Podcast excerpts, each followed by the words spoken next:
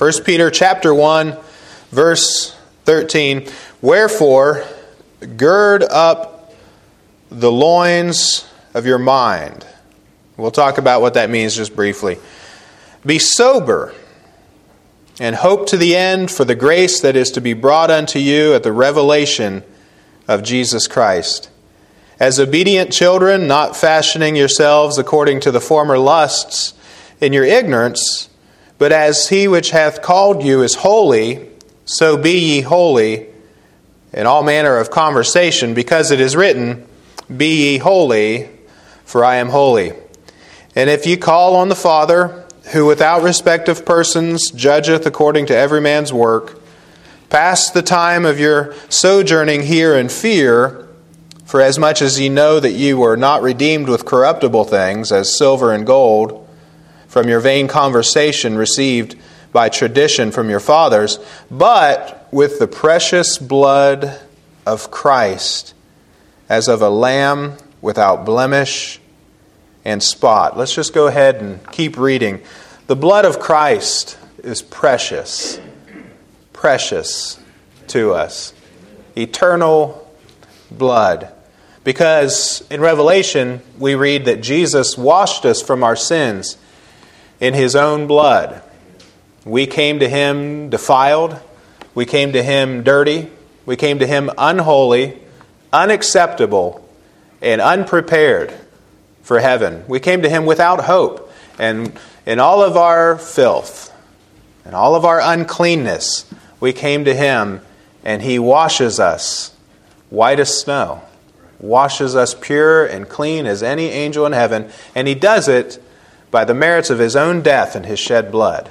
Washes us from our sins. And it is precious who verily was foreordained before the foundation of the world, but was manifested in these last times for you, and our last verse here, who by him do believe in God, that raised him up from the dead and gave him glory, that your faith and hope might be in God. This season, I want us to remember that our faith and our hope is in God.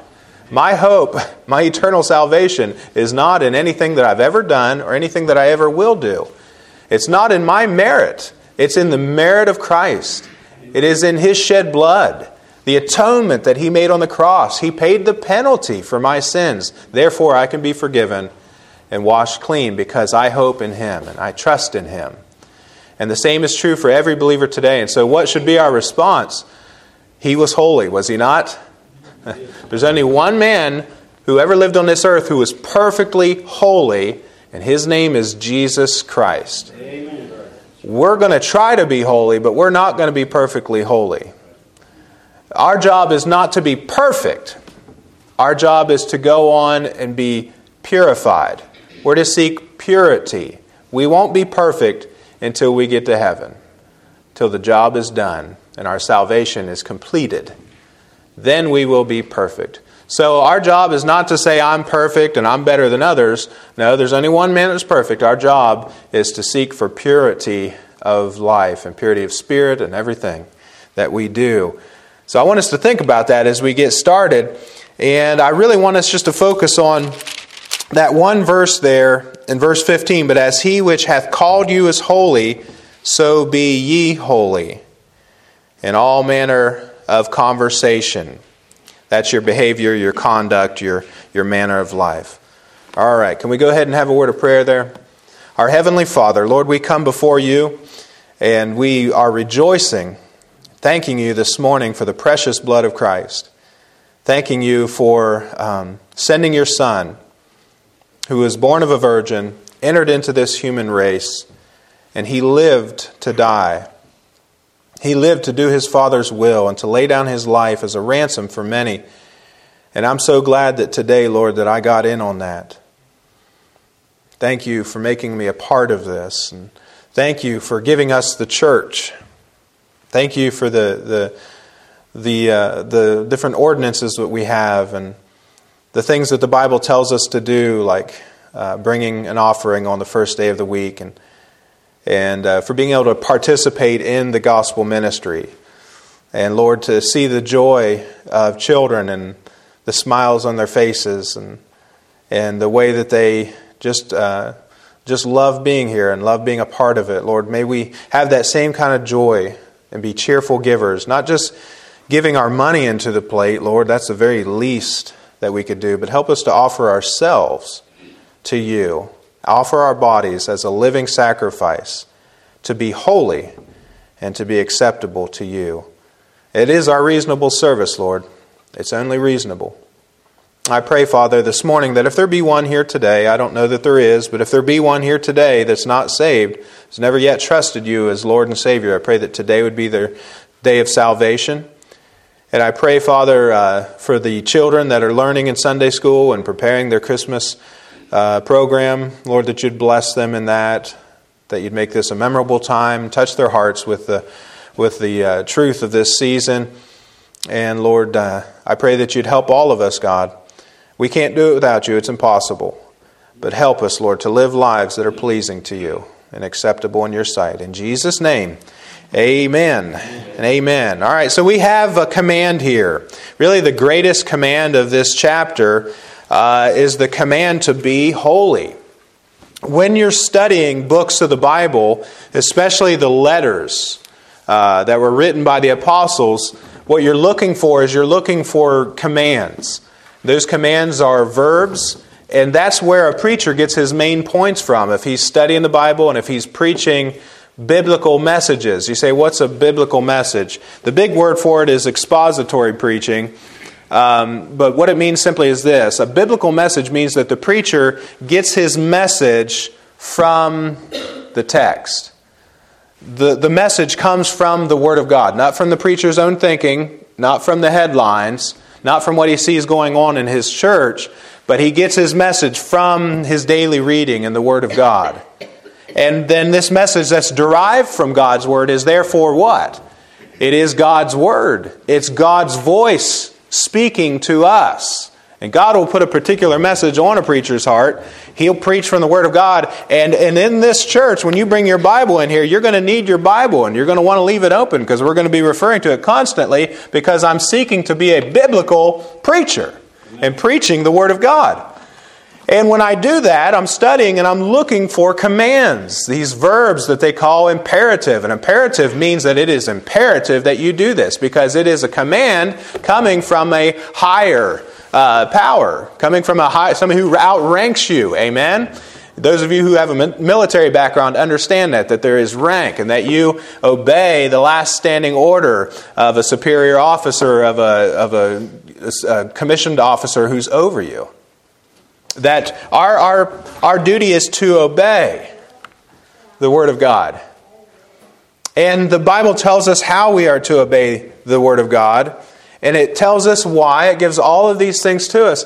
And today we're looking at holiness, and this is something that oftentimes we feel uncomfortable speaking about. But, but listen to this. Do you hear the voice of God speaking to you when I, when I read this text? But as He which hath called you, you were called with the gospel. When you heard the gospel and responded in faith, you responded to that call to be saved and to repent of your sins. As he which hath called you is holy, as Jesus, so be ye holy in all manner of conversation. Do you hear the voice of God in that? He speaks firmly and he speaks with concern and he speaks with love and care. All the love and care of a father, a good father. He even says, as obedient children in verse 14. You see that? As obedient children. He wants us to be obedient. Do you remember what we were called before we were saved? Ephesians, uh, the second chapter. Paul says we were disobedient children. And then he saves us and makes us into obedient children. What does it mean to be an obedient child? It means to be to be holy. Now, uh, don't worry. I'm not going to talk about um, necessarily your clothing. I probably won't even talk about that at all. I don't have any plans to. I'm not going to talk about um, your choices of entertainment, although that's involved in it. I'm not going to talk about the company that you keep, although I think all of that is involved in a holy life. I'm not going to talk about our style of worship, although I think that is a part of it as well. It involves our whole life. I'm not going to talk about whether or not you should get tattoos or smoke cigarettes, although all of those things are involved in it, I think. I want to get at the heart of the matter. But when we hear holiness, we, all, we automatically think that He's going to take away everything that we enjoy. He's going to tell us everything that we can't do. And uh, guys, that falls so short. If you study holiness and biblical holiness, it falls so short. I was listening to a uh, Hutterite preacher. He's on sermon audio. You say, what is a Hutterite? Well, think Mennonite. They're a lot like the Mennonites, but they're a different group. And um, they have their own kind of clothes. And he says, you can, as, as I'm listening to this guy preach to his people about personal holiness and modesty, um, he's preaching and he's saying to his own people, he said, You think that you're holy because of what you wear. You know, they have their, the women have a certain kind of dress that they have to wear, and everybody in that particular group whatever that Hutterite group is within a particular sect will wear the same looking kind of dresses. They don't buy them from the stores, they make them themselves. All the guys wear the same kind of clothes and shirts and hats and cut their hair the same way and their beards the same way because they think by doing this, it makes them more holy, which is not true. But he was confronting his people, he knew his, his crowd, and he said, you think that by dressing a certain way, being different from the world, cutting your hair a certain way, wearing certain things on your head, it makes you more holy, and it doesn't. It might be a part of your personal conviction about what modesty is, and that's good, and that's all a part of it, but that's not really what we're talking about. And I think that when you hear me talk about holiness, you're going you're to hear me say things like women, you shouldn't be wearing makeup. Guys, you shouldn't be wearing, you know, uh, tight fitting shirts and unbuttoning your shirts and things like that. And you shouldn't be wearing uh, skinny pants and stuff like that. That's what you think I'm going to talk about. So we automatically, well, you know, whoa, what's he talking about? We're going to talk about this all Christmas season. Let me explain, okay? First of all, is it not a command? Is it not a command? It's a command, right? Okay, so we're to do it, right? Right? Jesus was holy. We're supposed to be holy. This is an inspired penman within the New Testament, one of Jesus' closest men, his right hand guy. And he said, This is what Jesus wants. He wants us to be holy. So, right off the bat, as a Christian, I say, I'm in. I want to be holy, but I just want to do it biblically. Right? I want to do it biblically. Okay, here's uh, some groundwork. The word holy means to be separate. To be separate. To be set apart. That's what the word literally means in the New Testament language that it was originally written in in Greek. To be set apart, to be separate. That means to be set apart from this world, to be separate from this world. God wants you and He brings you to Himself, and He takes us literally, takes us out of this world. When God saved you, you didn't know it, but God kidnapped you out of the devil's house. You were a child of the devil. You were a child of disobedience. Your father was the devil, and God went to the devil's house and kidnapped you. And the devil wasn't happy about it. And he sets you apart, separates you from this world. He wants to separate you from the, the, the lust of the flesh, the lust of the eyes, the pride of life. He wants us to be separate from sin and separate from our old sinful lives. To be separate, to be set apart. The word holy is synonymous with the word sanctified. They're the same Greek words translated two different ways. Set apart, to be separate. Holy, sanctified, same thing. So when God sanctifies us in our lives, He sanctifies us initially with salvation. We'll talk about that in detail in just a moment. There's an initial sanctification, then there is a progressive sanctification. As you move throughout your life, He is progressively, more and more, setting you apart. And then at the end of your life, when you go to meet your heavenly reward, to be absent from the body is to be present from, with the Lord immediately, then you are sanctified completely. Sanctification is in three tenses. If you're saved, you have a past sanctification. You have a present sanctification, God more and more setting you apart, separating you to Himself, making you more holy. You see, He does the work. And then you have a permanent, final, future sanctification that uh, none of us have gone through yet. You know why I know? Because you're looking at me. Either that or I'm looking at your eyelids. I'm just kidding. If you want to have a good nap, go ahead. If you want to lay down, go ahead. You know, God giveth, uh, He giveth His beloved sleep. Amen. Peace, peace, wonderful peace. Somebody says, I sleep so well when the preacher preaches. Never get better rest than that. And uh, the Lord wants to move us along in holiness, but you know what? It takes obedience.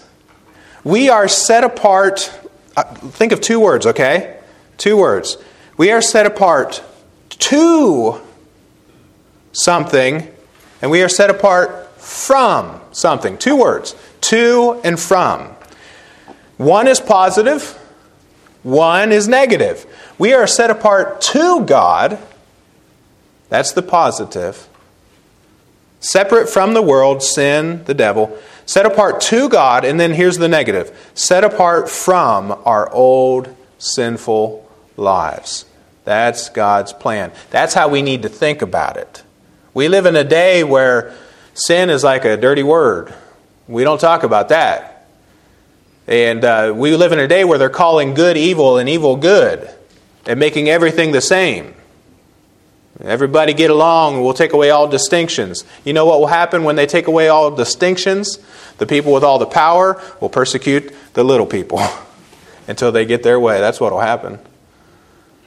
So we need to be separate to God and from something from sin. I heard about a teenage boy and uh, just turned 16 and he wanted to get his license and he came to his dad and, and he, he wanted his dad's keys, you know.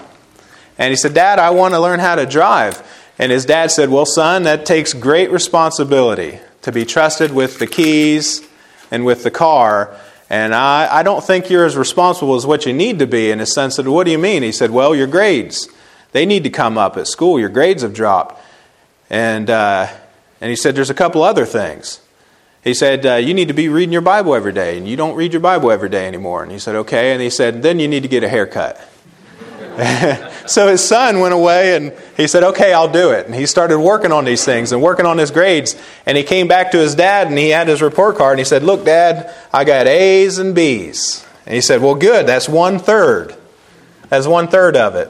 And he said, No, no, I've been reading my Bible every day too. And he said, All right, well, that's good. That's two thirds. And he said, You know what, Dad? I was reading my Bible and I found out that Jesus had long hair. which is not true. Jesus did not have long hair. But his dad said, Okay, I've been reading my Bible too. And yeah, Jesus had long hair, but you know, he walked everywhere he went. you know what? That father wanted his son to obey and to be responsible. And if he did, he could have the car keys. Our Father wants us to obey. And oftentimes, He just speaks to our heart because our lives are so different. We all come from different backgrounds. And oftentimes, it looks like this He just deals with you about something, and He says, You're here. I want you to come here, and uh, I want you to work on this. And He puts His finger on something in your life. And as you obey and say, Okay, I'll do that, I'll get my grades up, you know, then once you get there, He'll tell you something else, and He'll keep working on you. But the idea is to be set apart from our old lives and to be set apart to God, getting closer to God. All right, so holiness is a tough thing to understand. I admit that it is.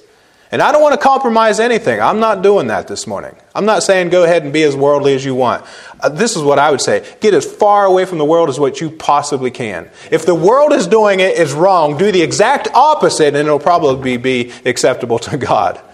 Just do the opposite of whatever the world is doing. If the world says get half naked, then just cover everything up. You see what I'm talking about? I mean that this morning. I'm not saying compromise, but I'm saying this is between you and the Lord. I don't know if you know it, but we don't check your clothes when you come in here on Sunday morning. So we're not talking about that. Okay? We're talking about getting close to the Lord and separate from your old life. Okay, here's holiness.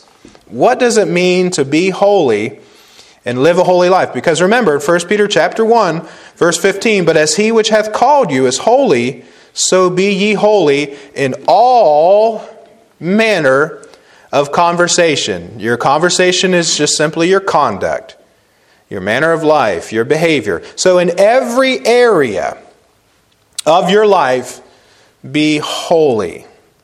Be set apart to God. Set apart from anything that's evil or wrong. And be obedient to the Lord, okay? What does it mean to live a holy life? Well, Paul, he lays it out for us. I just want you to turn to one of these. Turn to 1 Corinthians chapter 6, verse 9. The others I'll quote to you, but I'd like you to see this because this passage here really, uh, I tell you what, just fills my heart with thanksgiving and joy before the Lord, knowing uh, what Christ did for me in salvation, knowing where He brought me from and uh, what He brought me out of. Amen. This, this passage, I love this passage. It's negative in a way, but in a way, if you're on the right side of it, it's positive. It's comforting. 1 Corinthians chapter 6 and verse 9. What does it mean to be holy and to live a holy life? What does it mean to be holy and to live a holy life according to the scriptures? So let's compare some scripture with scripture. 1 Corinthians chapter 6 and verse number 9. Know ye not, this is Paul now, that the unrighteous shall not inherit the kingdom of God.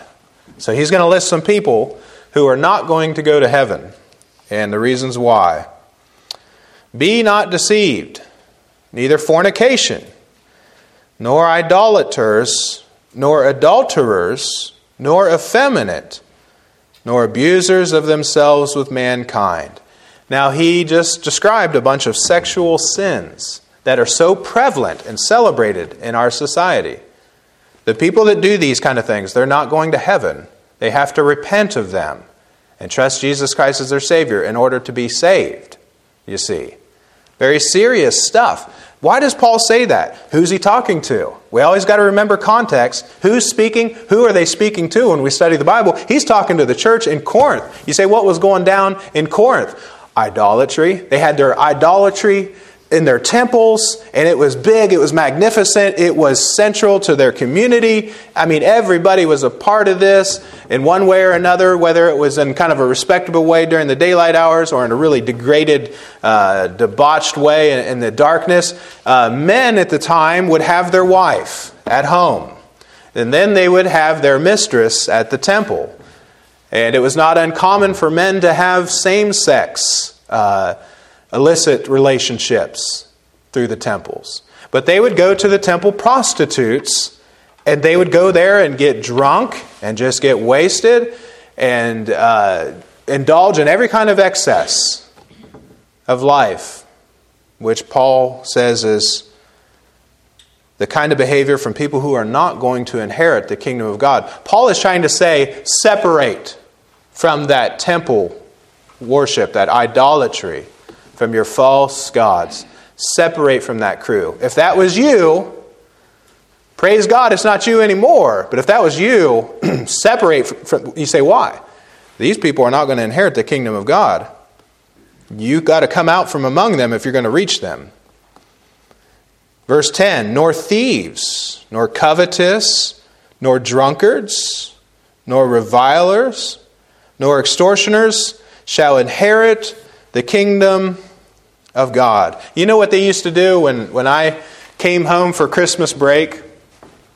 Um, Cambridge, Ohio. I'm coming home from Christmas break in the Army or when I was in college. This is what we would always do. We'd always go uptown, all the 20 somethings, go uptown to the Point restaurant or go uptown to the Rocking Horse or whatever it was called at the time and go to the bar and go tie one on. That's what we did at Christmas time. You'd run into all your friends, so called friends, up there at the bars, and then you'd go from one bar to another bar to the bar that's open the latest. And then what would follow that is always sin and wickedness and everything that people do who are not inheriting the kingdom of God. We've all been there. That's not just my experience. This is modern day America. This is what it looks like. And so when God separated me from that, He separated me from that to be different, to, to, to turn my back on my old life of sin, and to come closer and closer to Him and His will for my life, and to be obedient to it. But praise God for what follows in verse 11. And such were some of you. You're not anymore. That's who you used to be. Such were some of you, but ye are washed, ye are sanctified. That's holiness, same word. But ye are justified. You say, what's that mean? God declares you righteous. God declares you not guilty. God declares you free from all impunity. You cannot be judged for your sins, even if you did all those things. Even if you did every one of them. Check, check, check, check, check. I did it all. God says you're justified. He declares you to be righteous in His sight. Obviously, not based on what you've done, but based on what Jesus did His atonement, His sacrifice on the cross. He declares you to be just so that God looks at you and says that you are holy. It's an amazing thing. God's the only one that can make us holy. In the name of the Lord Jesus and by the Spirit of our God, He even puts His name on it. You see that? What does it mean to be holy, to live a holy life? It means that God takes somebody who is unclean and makes them clean in His sight. Ephesians chapter 1 verse 4, I'll just read these to you. According as he hath chosen us in him before the foundation of the world, that we should be holy and without blame before him in love brother or sister, this morning, right now, if the devil reminds you of who you are, you remind the devil that I am holy and without blame before my Father in love. That's my position. And not only that, brother, not only that, sister, listen, before the foundation of the world, God knew you and knew his plans to save you, knew that you would receive him, knew that you would be in Christ and covered by the blood and all your sins would be under the blood, and that you would be holy and without blame before Him in love. So, anytime the devil tries to come around, or any one of your old friends comes around and said, I know you. Uh, we, remember back in the day, you just say, Listen, that's not who I am anymore. That's the old man. God made me new. And I'm not perfect, you know, but I'm, I'm seeking purity. And I'm not judging you and looking down on you, but I'm seeking purity of life. You know, I read on Facebook a phrase that we all know uh, just recently, though. I, I read that I'm not who I want to be, but praise God, I'm not who I once was. Amen. Something to that effect. I'm not who I used to be. Amen. I love that. I love that. And that's a personal thing for me, deeply personal. I'm just sharing it with you because I happen to be the one that's up here preaching the Word of God. But to know that I'm chosen, chosen, selected by God to this. And the way that I got in on it was when I believed. And if you believed, you got in on this thing too, and you, you are one of God's chosen people, separated from this world for this purpose. These are the glories of our salvation. He makes us holy. 1 Corinthians chapter 1 verse 30, but of him are ye in Christ Jesus. So what are we in Christ Jesus? Who of God is made unto us wisdom? In Christ I have wisdom and righteousness. Christ is my righteousness. You say, I look back on my life and I see filthy rags. I see dirty stuff. I see a checkered past. No, Christ is your righteousness. He gives you the righteousness of Christ. That's how He can call you holy. Is because when God looks at my life, He has to look through the blood, so to speak. Amen. He looks and He sees really the, the person of His Son and the merits of His Son. And I'm in His Son. So Christ is my righteousness. And sanctification, hold on a minute now. It is Christ who sanctifies me, not myself. You can try to do this and try to do this, and listen, work until you're, you know, blood, sweating blood and, and, and sweating, uh, sweating and, and bleeding and, and with great tears and many prayers and work very hard to try to be holy, and you can't do it. Christ is our sanctification. He sanctifies us and our Redeemer. Sanctification and redemption. Let me summarize it in two points. We're brought into a state of holiness not by what we do, but what, by what Jesus did for us. Are we brought into this state of holiness or justification? He cleansed us from sin through his forgiveness. To be holy means that God looks at us as though we had never sinned at all. And to be holy, to continue in progressive sanctification, it is something that Christ has to do for us. He said in John chapter 17, verse 17, Sanctify them through thy truth. Thy word is truth. We grow in holiness and sanctification by constantly learning the truths of the Bible and living by them. That's why church is so important. Coming together and fellowshipping with believers and finding encouragement and continuing in your study in the Word of God. This saves your souls. This sanctifies you through the truth of the Word of God. If you're not in this, you might find that you're struggling a whole lot with sin. Look, I, I, don't know who it was that said it, but I remember my, my grandpa's Bible that he got from Second Baptist Church in Cambridge, just a little Scofield Bible that he got when he was just a young man and went to that church and was baptized there. And on the inside cover of that Bible, some preacher wrote, This book will keep you from sin, or sin will keep you from this book. I don't know who first said that, but listen, that's not scripture, but that's pretty good. This book will keep you from sin, or sin will keep you from this book. How's your relationship with this book this morning? That's how you continue on. Something that Jesus does when we get into the Word of God and say, I want to study it for myself. And when you come to church, you're really into it. You're really actively listening and studying and praying and saying, God, what is, what is for me in this message and what would you have to apply to my heart? 2 Corinthians chapter 7 verse 1 having therefore these promises dearly beloved let us cleanse ourselves from all filthiness of the flesh and spirit, perfecting holiness in the fear of God. So we grow in holiness when we work hard at trying to keep sin out of our lives. We work hard at it, trying to keep it out, but recognizing that we can't do it on our own.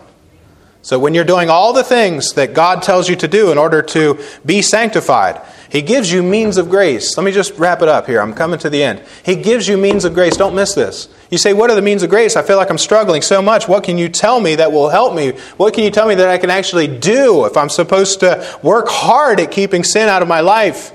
What can I do? Means of grace is the Word of God, prayer, fellowship of believers, the ministry of your local church, and the ordinances. And there might be some other ones, but those are the big ones. You say, what's a means of grace? That's what God gives you to help you out. He knows you're going to struggle. He knows you're not going to be perfect in holiness. He knows it's going to be hard work for you. It's not going to come easy, it's going to be hard work. And so you'll find that when you do all of these things, that it strengthens you. I, I found it very hard to live for the Lord until I got into a church and got all the way in, fully committed. And I look back and how the Lord used the church and used the ministry of the Word of God and how He helped me. And like I said, I'm not who I want to be, but I'm not who I once was. I beseech you, therefore, brethren, by the mercies of God, that you present your bodies a living sacrifice, holy, acceptable unto God, which is your reasonable service. You know what God wants us to do? How can we ever hope to live holy lives? On our own, we can't do it. He wants us to give, uh, give Him our bodies. Present your bodies a living sacrifice. Give your bodies as an offering. When that plate comes around, just jump in it. Give your bodies as a living sacrifice to Him. Listen, don't miss this. This is my final, uh, my final statement before I close. God will grant holiness. This is a great promise of the Bible. God will grant holiness to those who obey Him. It's something He has to grant to you. It's something we have to work very hard at, but it's something that He has to grant to us. You say that kind of sounds like, like a contradiction. It's not a contradiction, but you'll find many things like that in Scripture. It's a paradox. He says that you have to work very hard at it. But at the same time, you're just offering up your body as a living sacrifice. And what is a sacrifice? Their, their legs and their, their paws are tied. They're tied to the horns of the altar. The priest is picking them up, the priest is in control. It's a paradox. But this is what God does God grants holiness to those who obey Him. That's a benefit of obedience. So when you take that step, and God sees, okay, I got somebody who's working with me, then God will grant you holiness of life. And you take the next step, and God will grant you holiness of life. It's just a promise from the Scriptures.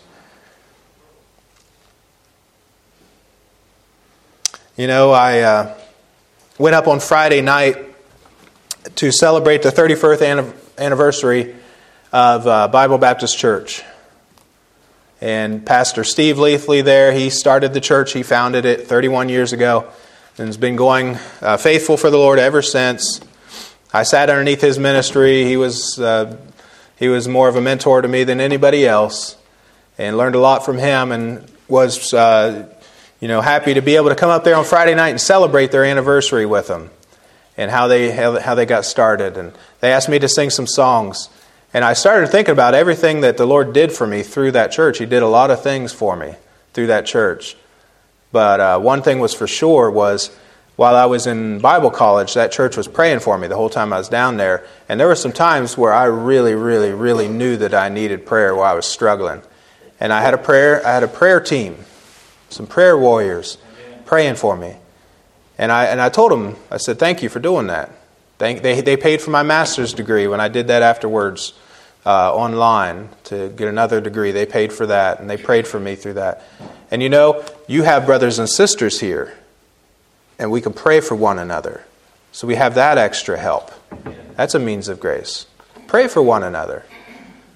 We go out here throughout the week and we go through all the trials and the tests of our faith and temptations and, that are common to men and we need the prayers of God's people as well. Well, let's go ahead and just have a brief word of prayer, then we're going to have communion. And this is how I want to put it to you in an, in an invitation. let's bow our heads, let's close our eyes. You see, it's a matter of the heart, this matter of holiness. And you could just say uh, to the Lord, Lord, you know how dedicated I am. You know how committed I am. You, you know if I'm fully dedicated or if I'm just kind of one foot in the church, one foot in the world. Lord, would you help me to move to a place of full commitment, knowing that you expect nothing less but that I would be holy? Would you help me in my area in the area of commitment? I struggle Lord, would you incline my heart to love you more and to love your will for my life and to do it?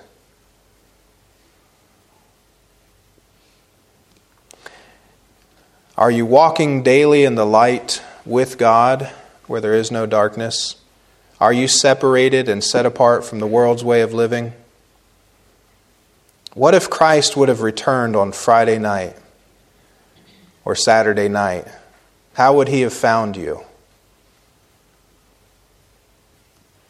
Would you be embarrassed or would you be ready, waiting and watching and longing for him? Our Heavenly Father, I pray that you'd seal this message to our hearts. Lord, we all struggle, every one of us.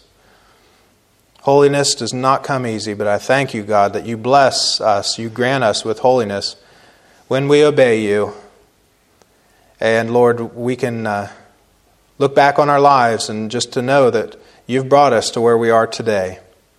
And I thank you, Lord, that such were some of us, those things we read in Corinthians. But we're washed, we're, we're sanctified, we're justified. We thank you so much for that. Thank you for our Savior. Lord, if there be one here today that does not yet know Christ, I pray that today would be the day of salvation. Listen to me. Uh, if you're lost here today, if you've never trusted Christ, as we're leaving today, pull me aside. Say, I'd like to talk about that. Would you show me how to be saved? I want to do it, I just don't know how to do it. Lord, bless this next part of the service now uh, to uh, your honor and to your glory. In Jesus' name, amen.